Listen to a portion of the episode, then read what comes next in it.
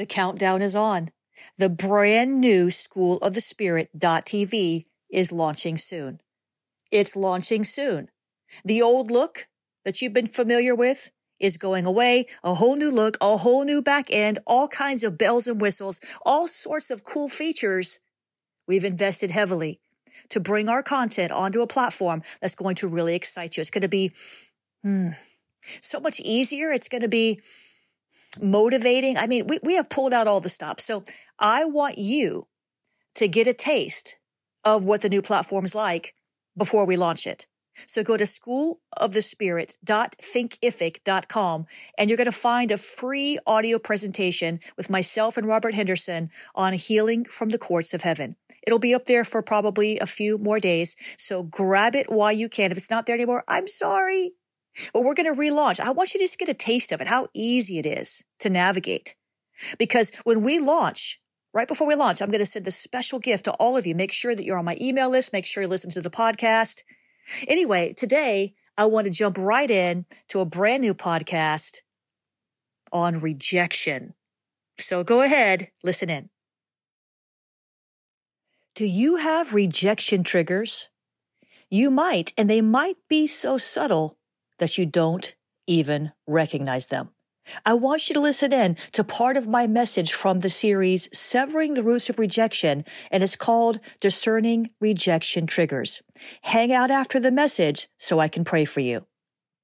There's a there's a, a story about King David, and there was a man named Ahithophel or Ahithophel, Ahithophel. Let's just call him Abe. Ahithophel. I've never been able to say that right. I even practiced it this morning. Let me reset my tongue. Let's call him Abe. And there was a, a, man, he was an advisor to David.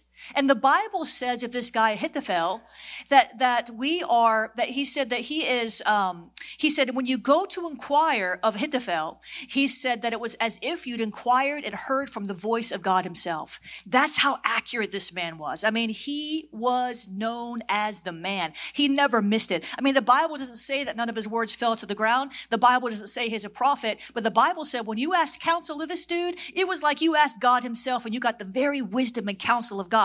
That's intense. Well, one day, Absalom decides to forge an insurrection and Ahithophel flipped sides. He turned on David, betrayed him, and stayed with his son, Absalom. And this was a bad situation because Ahithophel was, was giving uh, Absalom all kind of great advice, and Absalom was following his advice every step of the way. And then one day he said to David, you know what you need to do? You need to get 12,000 men armed and send them after David right now because you can capture him. If you go tonight, you're going to get him. You're going to take David. You just take David alone, let the men live, and you will be celebrated in all of Israel as a just king. And so Absalom said, okay, well, uh, everybody agreed. The whole council, everybody agreed. And he said, well, you know, I don't know. Let's ask Hushai. Now, here's the thing. David had been praying, confuse Ahithophel's advice. Bring it to naught. So, I mean, it was unheard of that anybody would ask a second opinion after Ahithophel already gave you the answer. I mean, this is like the voice of God talking. But he called for Hushai, who was known as the king's friend. And so uh, Absalom brought Hushai in and they said, Oh, this is what Ahithophel says. Bring in the 12,000. And Hushai said, no, he's wrong this time. Oh, can you imagine? This dude was never wrong. And Hushai had the, the, the, the, nerve to suggest that this man who was known widely as one who spoke for the council, he said he's wrong. He said this time he's got it wrong. You're going to wait. You're going to go tomorrow in the morning. And that was how David ended up escaping. But here's the thing. Look what happened next. Ahithophel, I got it right. Somebody else, listen, say it 10 times fast if you can. I tried this morning, couldn't do it. Ahithophel, scripture tells us in 2 Samuel 17, verse 23, what happened was, it was the first time someone didn't listen to his advice. And I believe that voice of rejection that we've been talking about began to minister to him. I believe he got in his feelings. I believe that it triggered him. I believe there was already something within him. And here's the thing. Sometimes you don't know what's in you until something triggers it.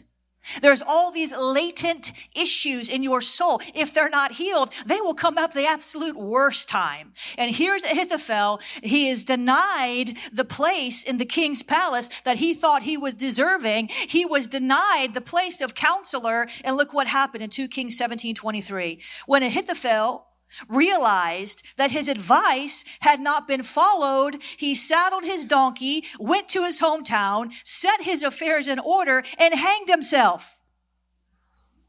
Dude, really? Because you didn't take his advice? He hanged himself, he died there, and was buried in a family tomb. Now, here's the thing rejection triggered suicide. Do you see it? And rejection, if you look at the scientific studies and the statistics of suicide, rejection often triggers suicidal thoughts. And there have even been lots of cases where people who have a, such a stronghold of rejection, they actually kill themselves because they think nobody loves them, including God. It's not worth living. Bam. And they commit suicide. Obviously, that was an extreme reaction. Most people with rejection are not going to kill themselves, but they do have triggers, and those triggers can be dangerous. They can be deadly to relationships. They can be deadly to your career. They can be deadly in a lot of ways. Remember, rejection is a voice of a demon that comes to steal, kill, and destroy. You cannot have a spirit of rejection and live the abundant life that God died to give you. You can't. You can't. You can't submit to the spirit of rejection and submit to the Holy Spirit at the same time. You can't. And so today we're going to talk about these rejection triggers. And some of you, listen, if you start manifesting, just go with it.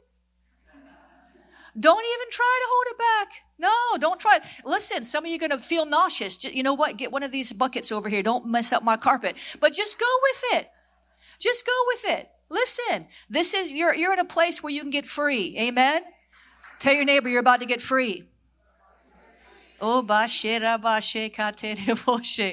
so, Father, help us today to press into truth that sets us free because you don't want us to walk around with all these triggers, all these handles, all these hooks where the enemy can just reel us in whenever he chooses, begin to manifest through us, ruin our relationships, ruin our mindsets, ruin our peace and our joy. You died to set us free. Christ came to set us free where the Holy Spirit is. There is liberty. So I thank you, Lord, for the liberty in this house today, in your kingdom, and through this message with people all over the world watching in Jesus' name. Amen and amen.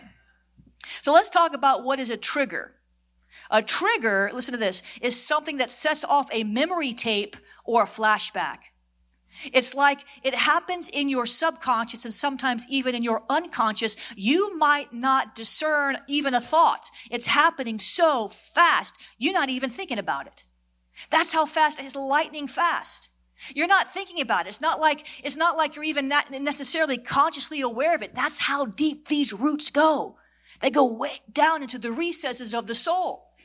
So basically, a trigger takes your mind all the way back to the event or the original trauma and pain. And science says rejection can be triggered by any one of the five senses. This is crazy. That means something you smell can actually trigger rejection in you because it was the smell of the cologne of that guy that dumped you. It could be, you know, the way that somebody touches your arm could trigger you because it's the same way that your mother used to grab your arm when you were a child before she beat the crap out of you. Anything, a sound, a, a song. You ever go in a restaurant? I used to go to this fish restaurant down in Hallandale Beach on, on A1A. And I, every time we would go in there, man, my mood shifted down. And I'm like, what? Is, I, like, something wrong with this atmosphere. And I realized it was the music. It was the music that was taking me back to an era that I no longer live in. But here's the thing. When those things trigger you, you got to know there's something going on somewhere. And the Holy Spirit is trying to make us aware and alert of the ties that bind so that we can sever them. But if we're not aware of our triggers, we'll just keep walking around. Listen, everybody else is aware of your triggers. Let me just give you a newsflash. Everybody else is, you ever heard the, the, the saying, you know, well, they know how to push my buttons? Those are triggers. Those are triggers. Hate to tell you, it's a trigger. I know all y'all buttons. Shabashakataravashi. So everybody's triggers are not the same. What triggers you might be completely different than what triggers you. Even if you have the same stronghold right? Because it's based on experience. It's based on an event. It's based on something that happened that you might not even remember. That's where it's so deceptive. This might have happened in your mother's womb. Remember I taught you that? This might have happened when you were two years old. You do not remember anything in your natural mind, but it's still triggering you. We cannot ignore the triggers anymore. Tell your neighbor, don't ignore your triggers. Shadabashe. So people react to triggers with an emotional intensity that sometimes doesn't make any sense to people around them. I mean, you wouldn't think, you know, all I did was say hello, and all of a sudden now they're mad. Why? It was the tone of voice in which you said hello. Please, dear God, help me, please, deliver me from your rejection. And so I always say, when something doesn't make sense, there's a devil in the mix somewhere. When something's unreasonable, there's a devil on the loose somewhere. But what I'm going to tell you today is there may be a devil on the loose, but he's about to be a devil on the run. Amen? So what happens is a person with rejection may start to avoid that trigger so they don't have to re-experience that pain. For example, maybe they don't date anymore. You ever heard of young girls or young men that say, I'm not dating anymore. I'm not dating anymore. Why? Because they got hurt or rejected so many times and they say, I'm not going to put myself in that situation anymore. I don't want that pain. Or how about this? This is a popular one. Oh, I'm not going back to church. I'm going to watch online. Church hurt. I got too much church hurt. Spiritual abuse. I'm not going to church because they don't want to be. But here's the thing. Listen to me. Avoiding your triggers doesn't make them go away. Removing yourself from people and isolating yourself so that you're not triggered. Listen, the devil can trigger you right there by yourself in your room. It's a memory tape that plays in your, sometimes your conscious mind, sometimes your unconscious mind. And so some people make excuses for their bad behavior. Let me just tell you something. Let me get in your face just a little bit. Let me get in that demon's face. Now I'm not talking to you, I'm talking to your demons. Shaba. there, you, you, you don't have any excuse to act like a jerk. you may have a reason to act like a jerk. You may be very wounded and you be, may be acting like a jerk or acting angry or acting whatever because you're so hurt. So you have a reason, but it's not an excuse. I believe you started to see something. If you've got rejection issues, I believe you identified with much of what I was saying, and there's so much more. And I want to pray for you right after this message. Hold on just another moment.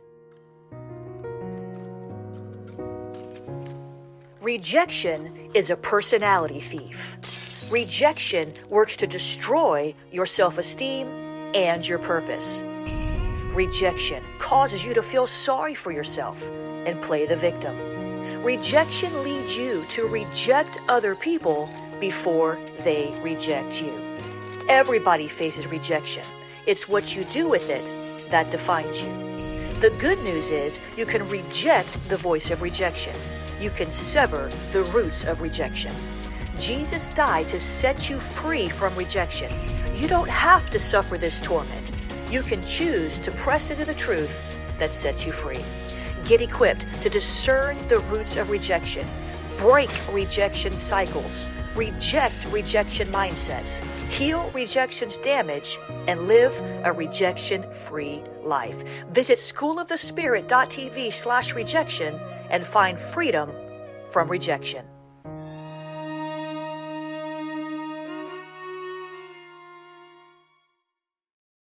Father, in the name of Jesus, I thank you that we are accepted in the beloved, that you love us and perfect love cast out rejection. Would you help us to begin to discern at a deeper level these triggers so we can deactivate them by your spirit with your help in Jesus' name.